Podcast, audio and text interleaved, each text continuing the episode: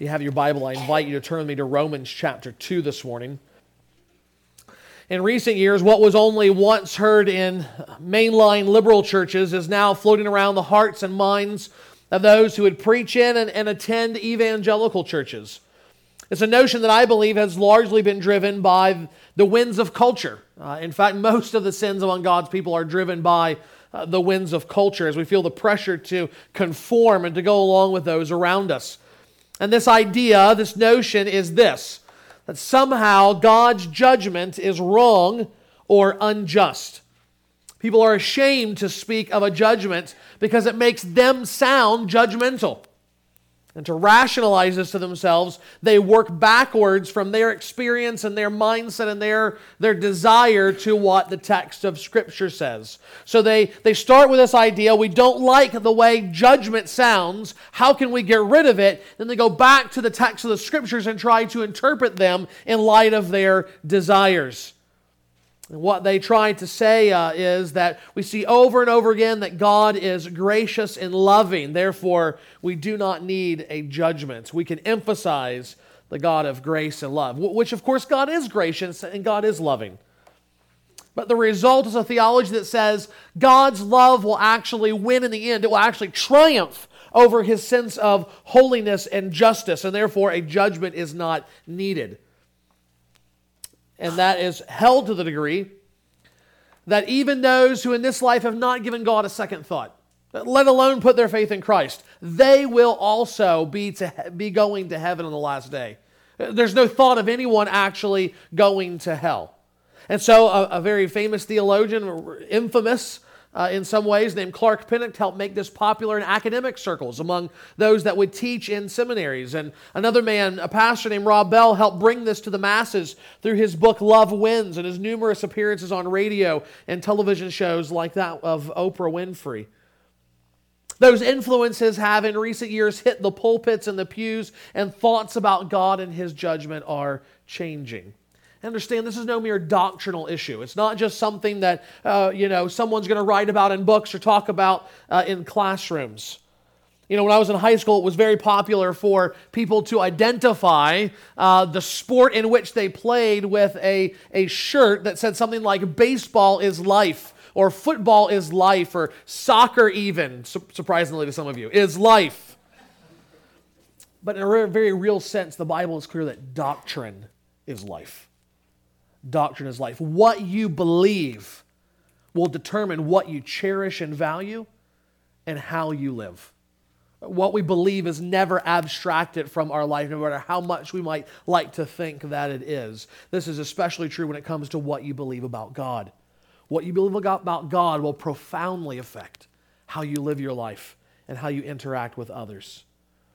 So now, sadly, we find people who say with their lips that they believe in Christ, they trust his gospel, but their lives are radically out of step with what they say they believe. What has happened? The thought of judgment is gone. And once we've lost God's judgment, then you lose all consequences for our actions. And once you lose consequences for our actions, all bets are off. Anyone can do anything they want, everyone can do what is right in their own eyes. Life is now all about me. What do I like? What do I want to do? What, what do I think is important and essential? So, what's the truth of the matter here? Will there be a judgment of sinners on the last day? Will it be just? Will there actually be people condemned and sent to hell? And is it even right for God to punish people in that way? Is his judgment justified? These are the kinds of questions and concerns that we find showing up in Romans chapter 2. And we come to Romans chapter 2 this morning because we've been working, or at least we started last week, working our way through the book of Romans one chapter at a time. And so now we come to chapter 2, and here's what Paul says Therefore, you have no excuse, O man, every one of you who judges. For in passing judgment on another, you condemn yourself, because you, the judge, practice the very same things. We know that the judgment of God rightly falls on those who practice such things. Do you suppose, O oh man, you who judge those who practice such things and yet do them yourself, that you will escape the judgment of God? Or do you presume on the riches of his kindness and forbearance and patience, not knowing that God's kindness is meant to lead you to repentance? But because of your hard and impenitent heart, you are storing up wrath for yourself on the day of wrath when God's righteous judgment will be revealed. He will render to each one according to his works. To those who by patience and well doing seek for glory and honor and immortality, he will give eternal life. But for those who are self seeking and do not obey the truth, but obey unrighteousness, there will be wrath and fury. There will be tribulation and distress for every human being who does evil, the Jew first and also the Greek, but glory and honor and peace for everyone who does good, the Jew first and also the Greek, for God shows no partiality. For all who have sinned without the law will also perish without the law, and all who have sinned under the law will be judged by the law. For it is not the hearers of the law who are righteous before God, but the doers of the law who will be justified. For when Gentiles who do not have the law by nature do what the law requires, they are a law to themselves, even though they do not have the law. They show the work of the law is written on their hearts, while their conscience also bears witness, and their conflicting thoughts accuse or even excuse them on that day when, according to my gospel, God judges the secrets of men by Christ Jesus.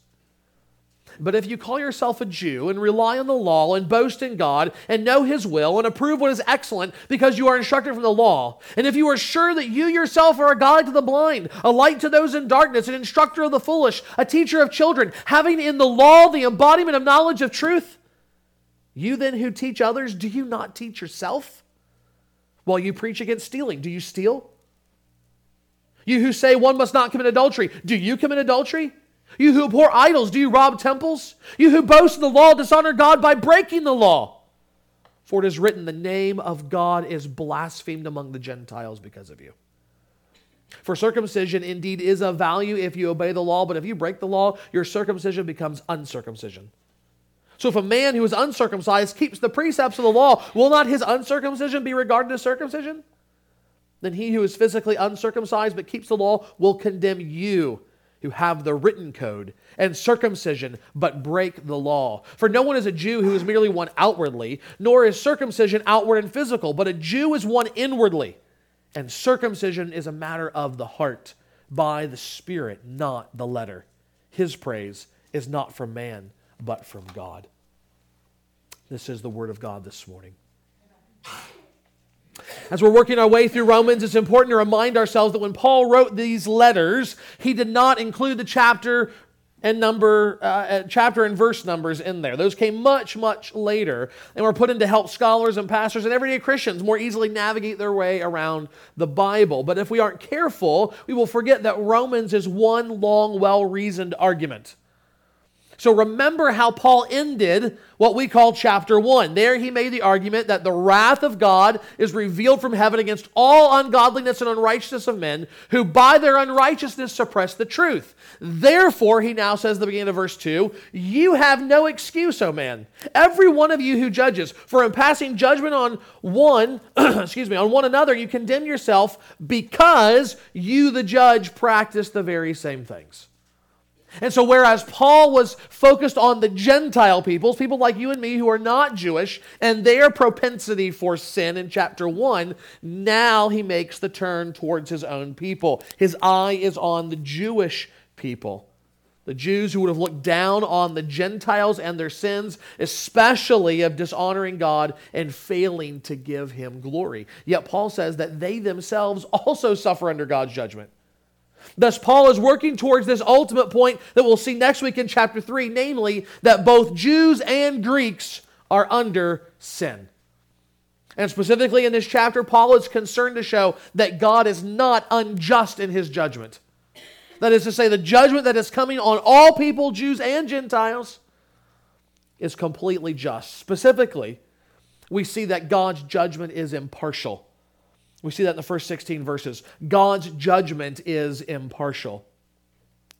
God is not partial in his judgment, just the opposite. And what Paul shows is that all the advantages of the Jews will not save them from God's judgment. How do we know that? Well, Paul says it in verse 11 God shows no partiality, but he also gives us three lines of evidence for this truth in verses 1 through 16. So God's judgment is impartial. How do we know? First, we know because we are judged for our unrepentance.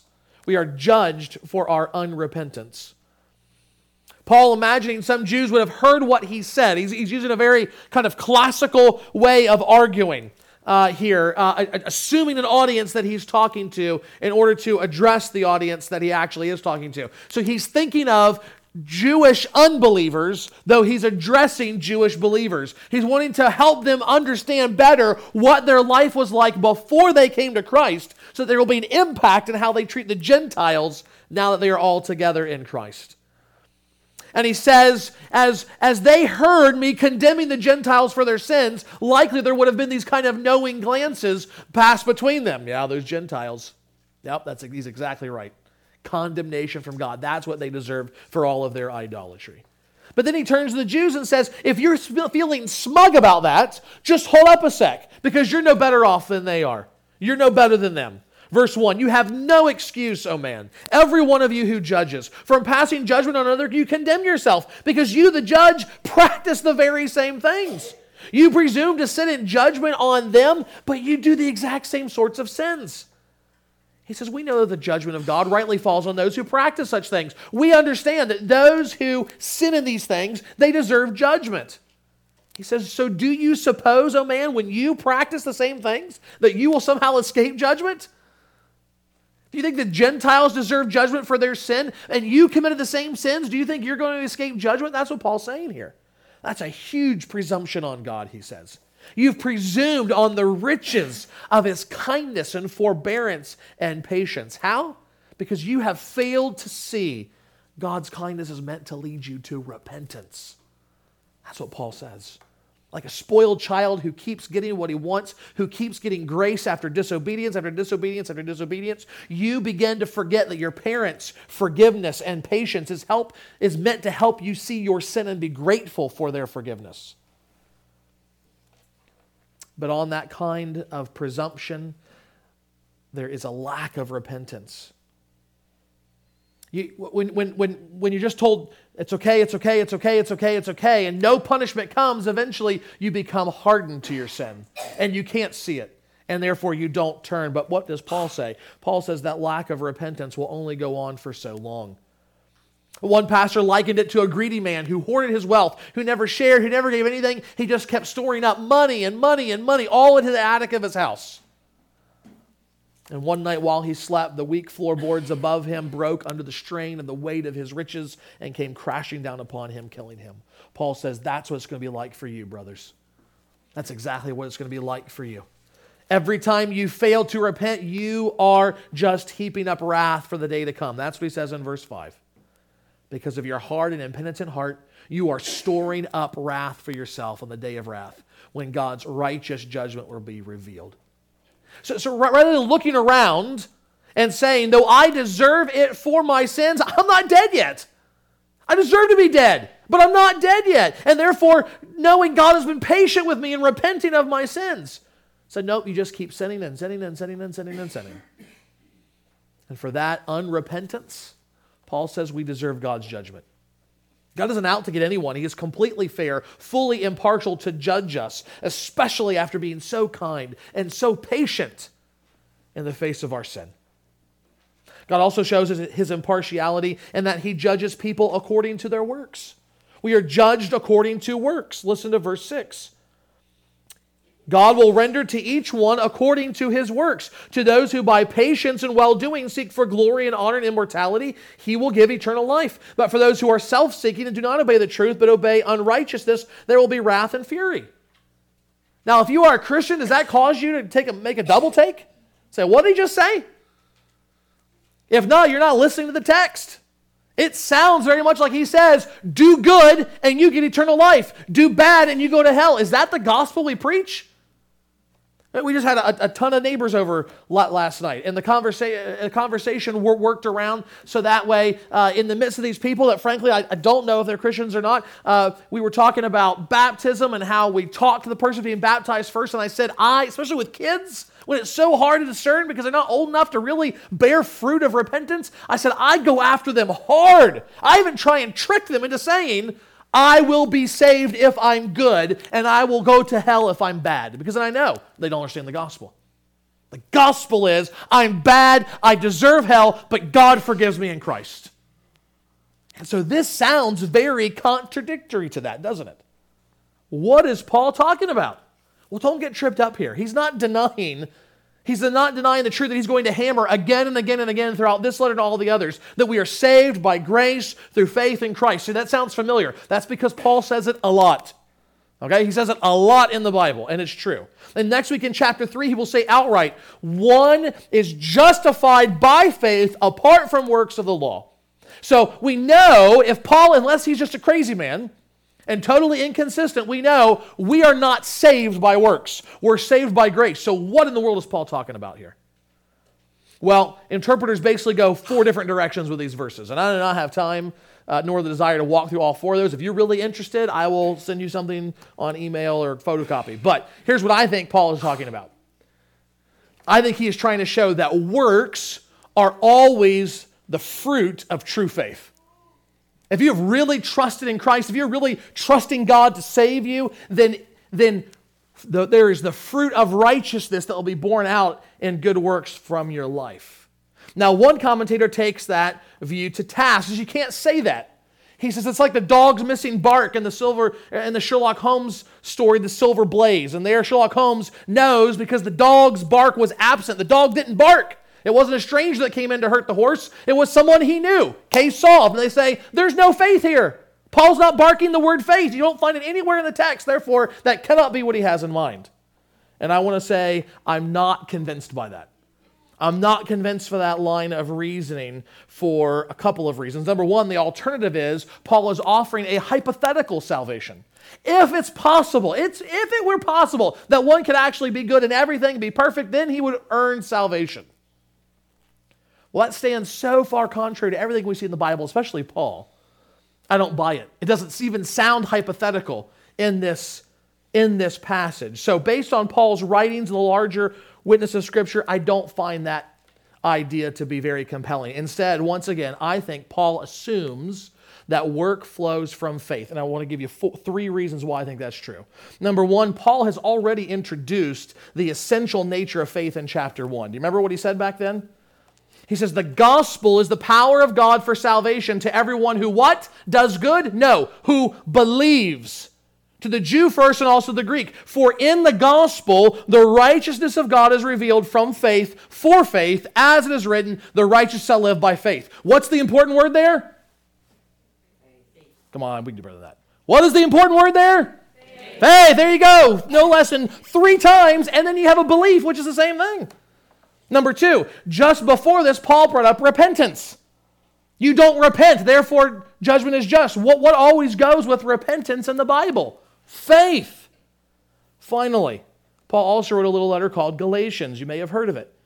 In Galatians 6, we find a passage that sounds almost exactly like this. Chapter 2, verses 8 and 9. And there he says, Those who receive eternal life are those who do not give up doing good works. And Galatians is all about we're saved by grace through faith not by works. So, what is he saying? I think that Paul is saying good works flow from our faith. They give evidence of our salvation. No evidence means probably no faith, no salvation. The point here is to show that God is not partial in judging people. Why? Because each person makes decisions that puts them on one of two paths. They are even either living a life that is self-seeking, self-serving, which leads them to be uh, to be sinful, and therefore be justly condemned under the, the wrath of God's hand, or they live a life of faith, a life seeking glory and honor and immortality, not from their own doing, but from God as a gift, which results in a life of good works and therefore eternal life from God. Why is that important? It's important because some of you here may be on that path that leads to judgment. You're seeking things like glory and honor and immortality in this life by your own hard work and striving. It's not going to lead where you think it's going to lead. It's going to lead to God's judgment in hell. Some of you are in the church and you believe that you have salvation from God. The question we must ask ourselves is where is the fruit? Are we bearing, as John the Baptist would say, fruit in keeping with repentance? Are we giving evidence of our faith by a life of good works, or are we just on coast? is, as I prayed earlier, is our life consumed with a passive desire to not do anything bad rather than an active pursuit of righteousness and good works. From Romans 2, we see that God's judgment is impartial because we are judged for unrepentance, for our works, and finally by the law. We are judged by the law. For many reasons, one of my favorite book series is The Chronicles of Narnia. I read the, the first book uh, along with uh, many other students in my fifth grade public school class. And it was interesting. I, I'd grown up in church. So I'm reading that. I thought, you know, he, he ripped off Christianity for this story to work. And I just thought, you know, there's be like copyright infringement or something. That's my fifth grade mind. Well, then the next year, I start going to a Christian school in sixth grade, and guess what I find out? It wasn't a ripoff, it's intentional. C.S. Lewis is a Christian. He's trying to teach kids something. And I went, ding, light bulb. And suddenly I thought, oh, well, this is cool. So I read those books, read those books, and, and, and there's a lot of actually good lessons in there. But then he completely bombs out in the last book. The, the last book is supposed to be uh, the, the kind of eschatology of Narnia. How do all things end? What is the final judgment going to look like? And there we find, without going into all the details, we find a guy there who is worshiping a false god in the context of that narrative. But he ends up in heaven. And the other people who worship the true God look around and say, How did this guy get in? He worshiped the false God. And, and the true God says he was such a good person. He did such good works that it was impossible he was really worshiping the false God. Even though he didn't know his name, even though he didn't know it, he was worshiping the one true God, and therefore he is saved. In other words, what is Lewis saying? Lewis saying it is possible for someone in pagan lands who's never heard the gospel of Christ to still be saved without ever trusting in Christ and, in fact, worshiping their family idols. Now, some today think that that is exactly what's going to happen on the last day. That, yeah, we're saved through Christ's death, but faith in Christ doesn't matter. And they'll look to these verses here, 12 through 16, and say, this is what these verses teach. And so we have to ask ourselves, is that true? Is that what Paul's saying here? The Gentiles have a law unto themselves, and it's okay if they never hear, they're still going to be saved? If that's true, then why in the world are we spending so much money on missions? Makes no sense. If people can be saved apart from faith in Christ, why are we doing what we're doing? Why do we talk about evangelism? What's the point? So, so is that really what Paul is saying in these verses? Notice verse 12 illustrates what he said in verse 11. God shows no partiality. How? For all who have sinned without the law will also perish without the law, and all who have sinned under the law will be judged by the law. Then in verse 13, Paul gives the reason for saying this. For it is not the hearers of the law who are righteous before God, but the doers of the law who will be justified. But wait a minute, the Gentiles don't have the law. That's exactly right. And what does Paul say? When the Gentiles who do not have the law, by nature do what the law requires, they are a law to themselves, even though they do not have the law. They show the work of the law is written on their hearts, while their conscience also bears witness, and their conflicting thoughts accuse or even excuse them. Now, the main point here that Paul is writing about is to take away the notion, the idea that, that Jews had that they were somehow exempt from judgment. They would never go through the judgment because they're God's chosen people. We have the law. God's not going to condemn us. We're not going to hell. But we have the law. Look, it's right here. It's in fancy scrolls. We got it, we got it in the temple. We've got it in the synagogues. There, there's no way. In other words, their election by God was seen as a means for bragging and pride and an excuse for sin rather than a humble pursuit of righteousness. And Paul wants to show listen, you Jews have the law, but you're also lawbreakers. You have the law, but you also break the law. And for that, you are going to face God's judgment. And he brings in the evidence of the Gentile conscience as the star witness. Look, he says, even the Gentiles, people without the law, unwittingly do things in line with the law. If they're going to be condemned, how much more will you Jews be condemned? For if they, if you, if you have the law clearly laid out in tablets of stone, preached and applied by the priests, and yet refuse to obey it, how much more? How much more are you deserving of God's wrath? Then he says in verse 13 that they are hearers of the law, but not doers of the law. So the point that Paul's writing about isn't about Gentile salvation apart from the law. It's about the condemnation of the Jews who have the law and don't do it. Nevertheless, is Paul saying that those who haven't heard won't be judged? That's what some argue. It's not fair. It's not fair. How can they be judged for something they don't know? Well, do we not have, even in our law books, ignorance of the law is no excuse? If I go to Ohio and don't know the speed limit and break the law, is that going is a cop going to care? Nope. Here's your ticket, sir. Have a nice day. Well, it was until you stopped me. Is God's judgment unfair? No. Paul says, no. Every human being, whether Jew who has it on a tablet of stone or a Gentile who has it written in our heart, knows the difference between right and wrong. That, that's Paul's argument. Though that image of God that we were made in is smeared by sin, like teachers leaning up against a chalkboard and then walking away, and you're like, what was that math problem? It's not clear, it's not distinct like it should be. It's still there. We have a conscience, and it will either excuse our behavior or it will accuse our behavior because we have an instinctive understanding of what we should do and what we shouldn't do. So, yes, sometimes even those who have never been a part of the Christian church can still feel guilty for something they've done. Or they can still find it themselves to do something selfless and good. But that's never enough to save anyone. Never. In fact, just the opposite. It shows that we are justly judged for our sin. We know better, and we sin in any way. Once again, God is, is, is impartial even on the day when he judges the secrets of men by Christ Jesus. Now, Paul is going to ratchet up the argument. He says, Brothers, fellow Jews, according to the flesh, in case you miss it, I am talking to you. You need to understand that you cannot escape the implications of what I've said, and neither can we, frankly. And this is the second big idea that we see in this passage, verses 17 through 29 God's judgment against hypocrisy. God's judgment against hypocrisy. Now, according to a story in Reader's Digest several years ago, there was a pastor that had been preaching on the importance of daily Bible reading. I don't think anybody here has ever heard anything about that. Anyway, this pastor and his wife were invited to go over to one of the members' houses for dinner at this time. And while they were there, they were talking, they were relaxing. The pastor's wife happened to glance over into the kitchen and see the family calendar. And on that date, the date when they were there uh, enjoying dinner at this family, here was the note written on the calendar Pastor and Mrs. for dinner, dash, dust all Bibles.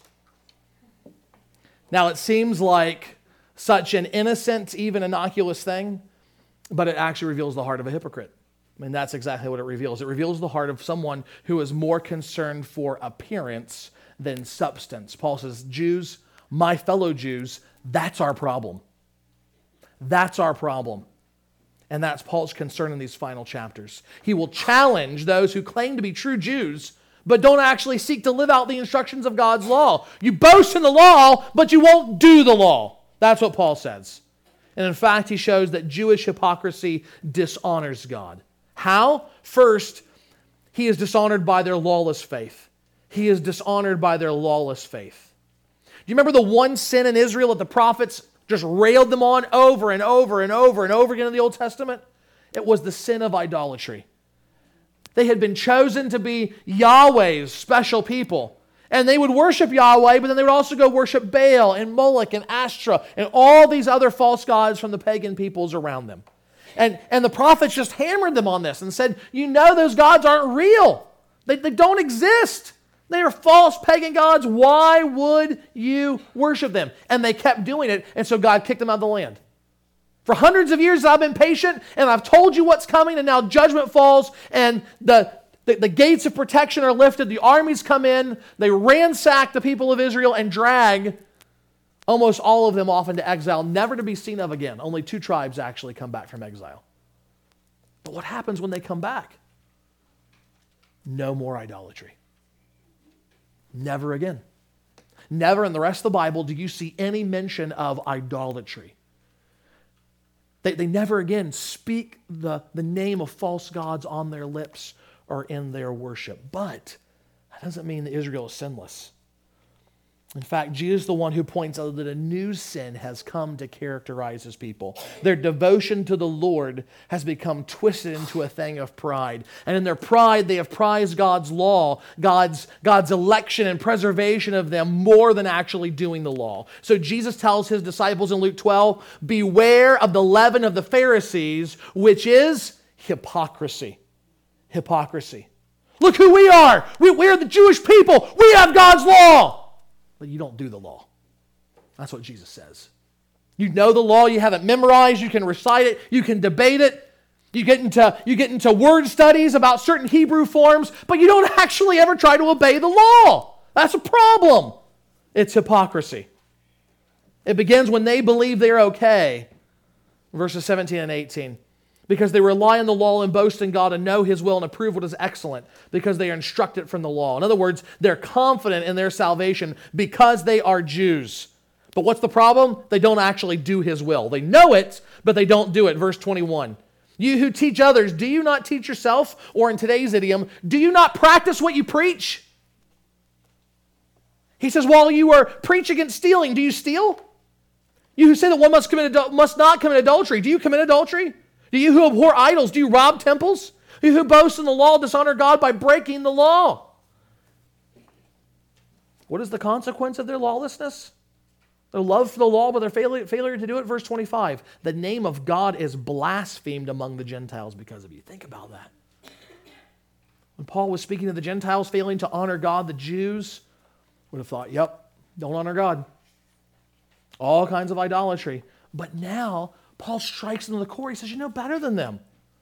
You don't show them a picture of who God is, a God worthy of their worship. Instead, you dishonor God. Though called to be a light to the Gentiles, you cause his name to be blasphemed among the peoples.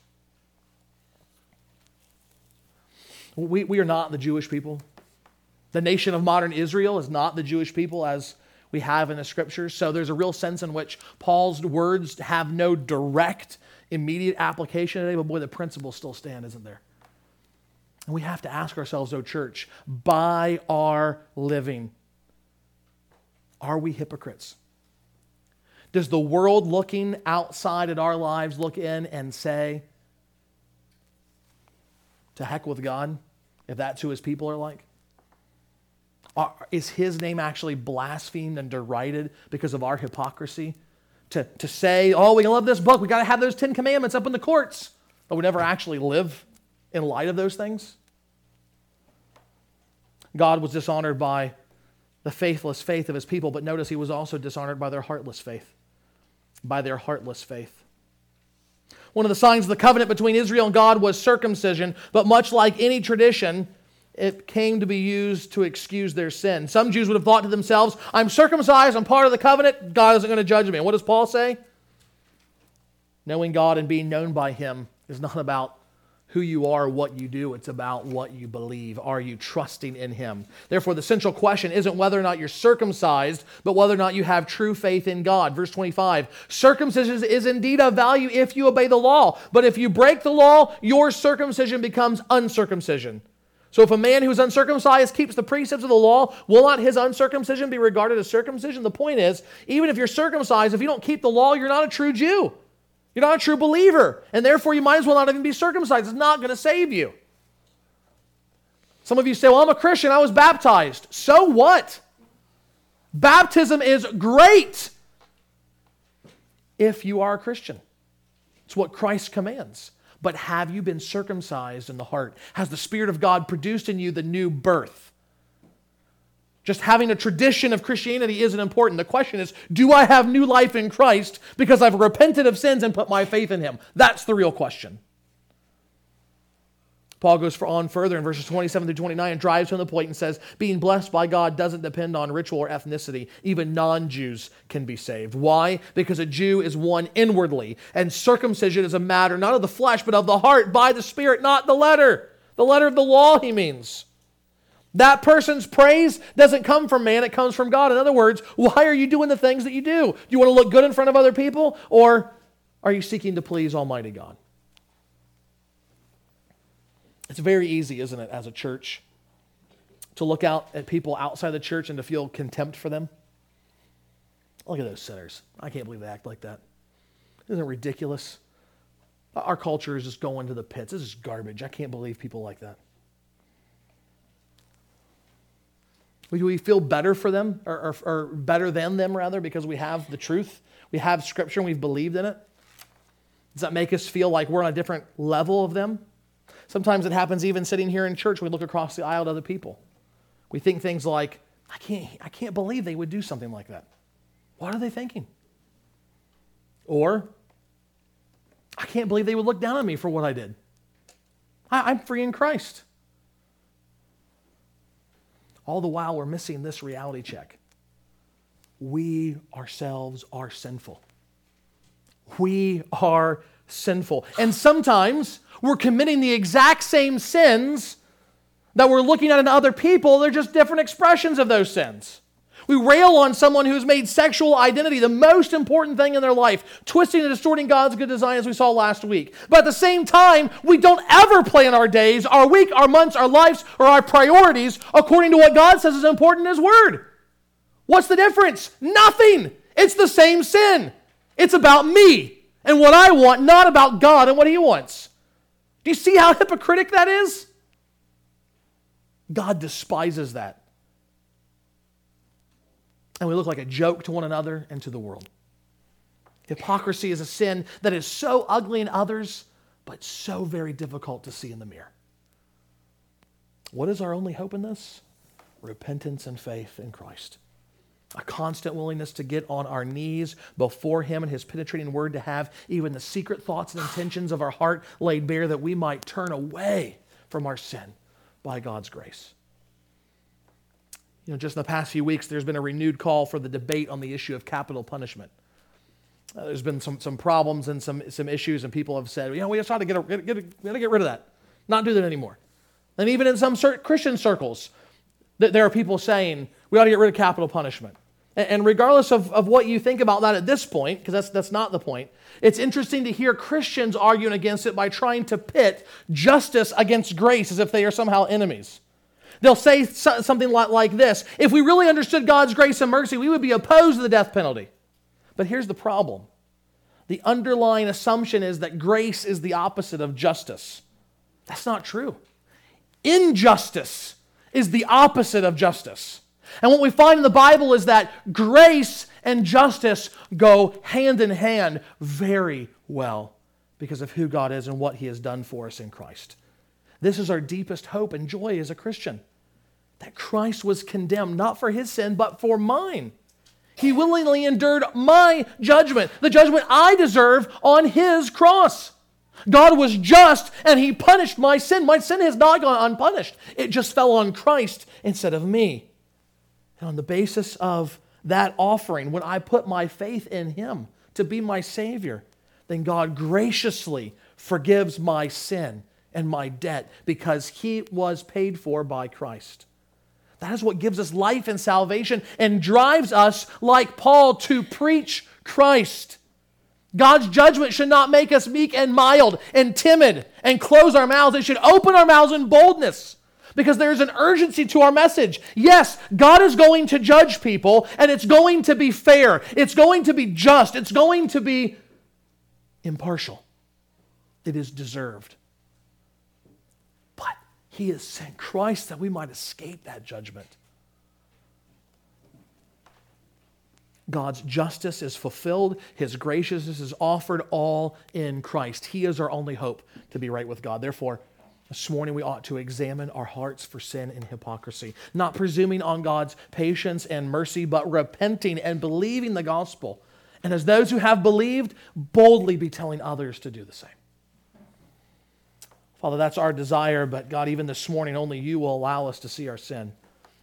We know that sin is deceitful, that, Father, our hearts are wicked and deceitful, and we so easily hear words that ought to prick our conscience and make us to feel guilty before you that we might repent and find forgiveness. But Father, instead we harden our hearts and we rationalize and justify our sin to the point that we can't even see that it's wrong anymore.